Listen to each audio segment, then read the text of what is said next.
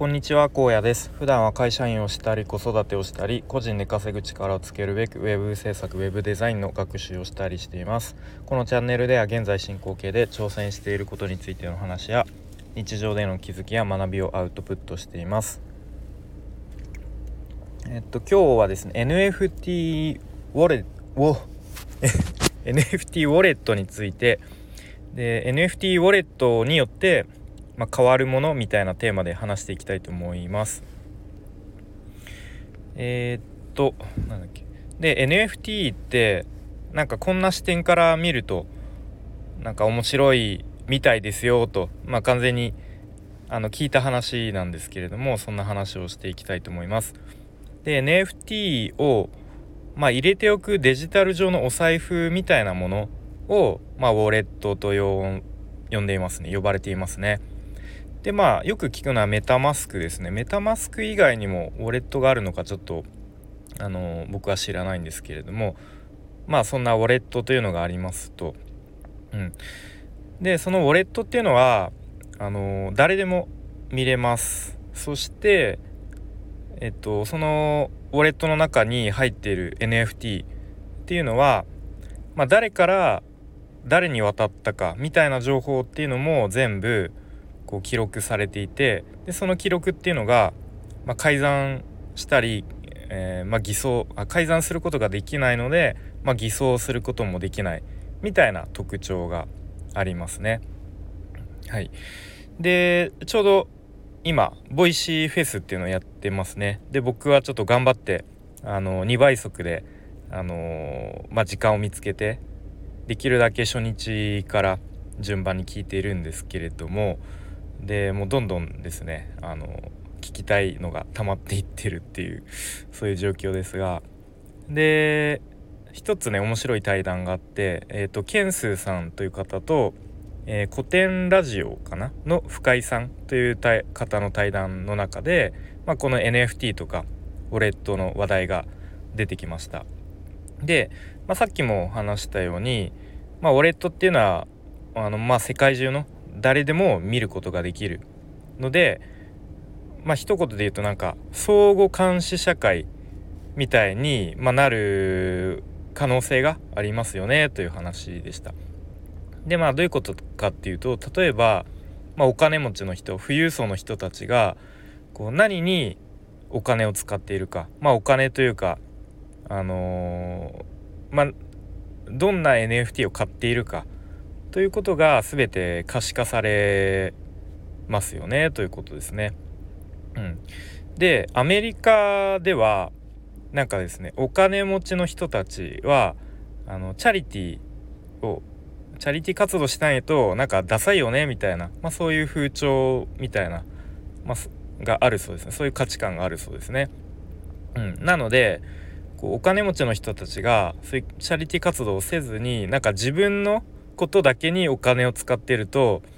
なんかパージされるみたいな話をされていましたでちなみにちょっとパージって何だろうと思って調べたらえっ、ー、と追放とかなんか一掃されるとか消去されるみたいななんかちょっと怖い単語だったんですけどまあそんなような価値観がアメリカでありますよと。うんまあ、なのでお金持ちの人たちはきっと積極的にチャリティー活動とかそういう寄付活動とかをしてで、まあ、そういう人たちが割とあの、まあ、そういうチャリティー活動が称賛されるみたいなそういう空気感なんだろうなんだろうなというふうに思いました。うん、じゃあ一方日本ではどうどうかなと思った時に結構よく聞かれるのはなんかチャリティー活動とか寄付とかするとこうなんか売名行為ですか？みたいな感じでこうちょっとなぜか叩かれたりとかなんかちょっとこう嘲笑されたみたいななんかそういう空気感ありますよね。うん、でもなんかこのこの辺のなんか価値観の違いみたいなのって、まあ、もしかしたらそういうアメリカとかをはじめ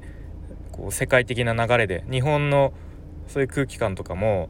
もしかしたら変わってくるのかなとか思ったりしました。はい、でえっとまあ最近金庫西野さんとかあと鴨頭さんとかなんか鴨頭さんなんかえー、なんだっけ Web3 おじさんを1万人作るぜみたいな感じで結構こう一気に NFT に力を今入れてますけれどもでよく言われてるのが NFT って面白いのってやっぱウォレットだよねみたいな。うん、で今までの流れで言うとなんかデジタルアートになんか何億円とかものすごい価値がついたりとかあと PFP と呼ばれるあの Twitter のプロフィール画像みたいのが、まあ、転売されて、まあ、それでいかに稼げるかみたいなのが結構話題の中心だったけれども、まあ、NFT ってそれだけじゃなくて、まあ、その一個面白いのはやっぱウォレットが面白いよねという話が結構最近出ていますね。で具体的にはそのウォレットがなんかこう人間のなんかどやりたいっていう欲望を満たしてくれる、まあ、手段の一つみたいなそういうことを言われてますよね。で具体的には、まあ、これ西野さんが話しててあ面白いなと思ったのがなんか関西のこう、まあ、いわゆるどやりたいおじさんみたいな人が、まあ、なんかキャバクラかそういうところにこうちょっと若手を一緒に連れて行ってでその若手にいかに自分がすごい人なのかみたいなことを語ってもらうみたいな、うん、なんかそういう、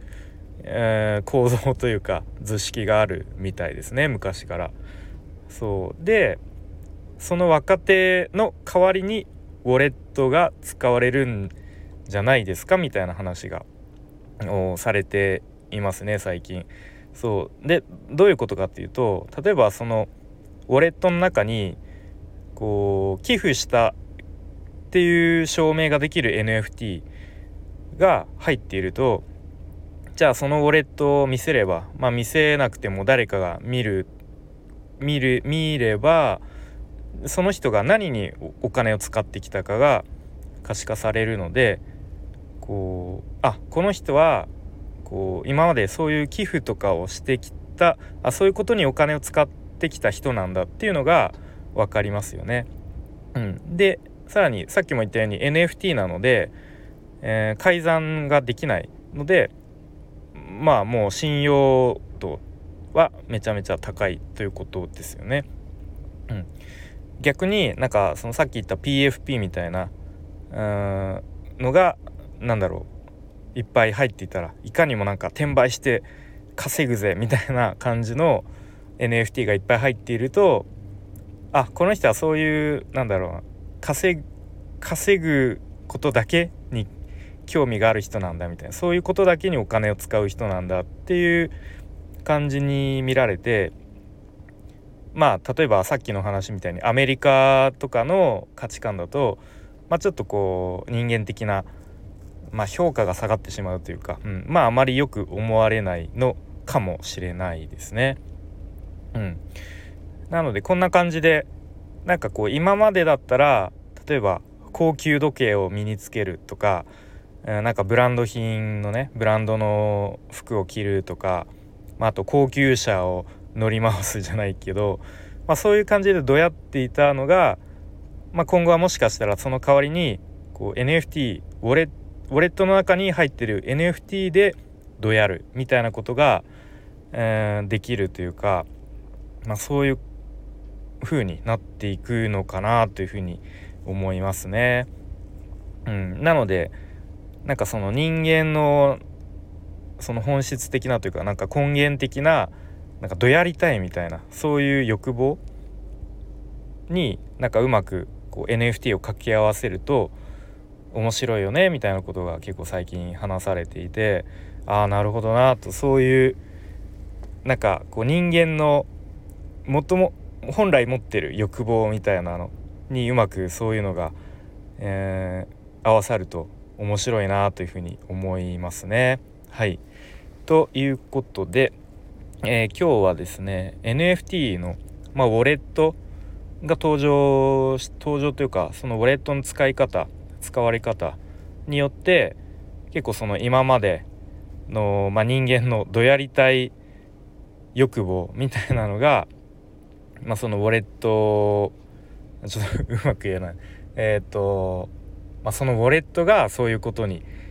使われるようになるかもしれないという、まあ、ちょっとまあそのぼんやりとした結論ですが、えそんなことを話してきました。はい、それでは今日も最後までお聴きいただきありがとうございました。じゃあまたね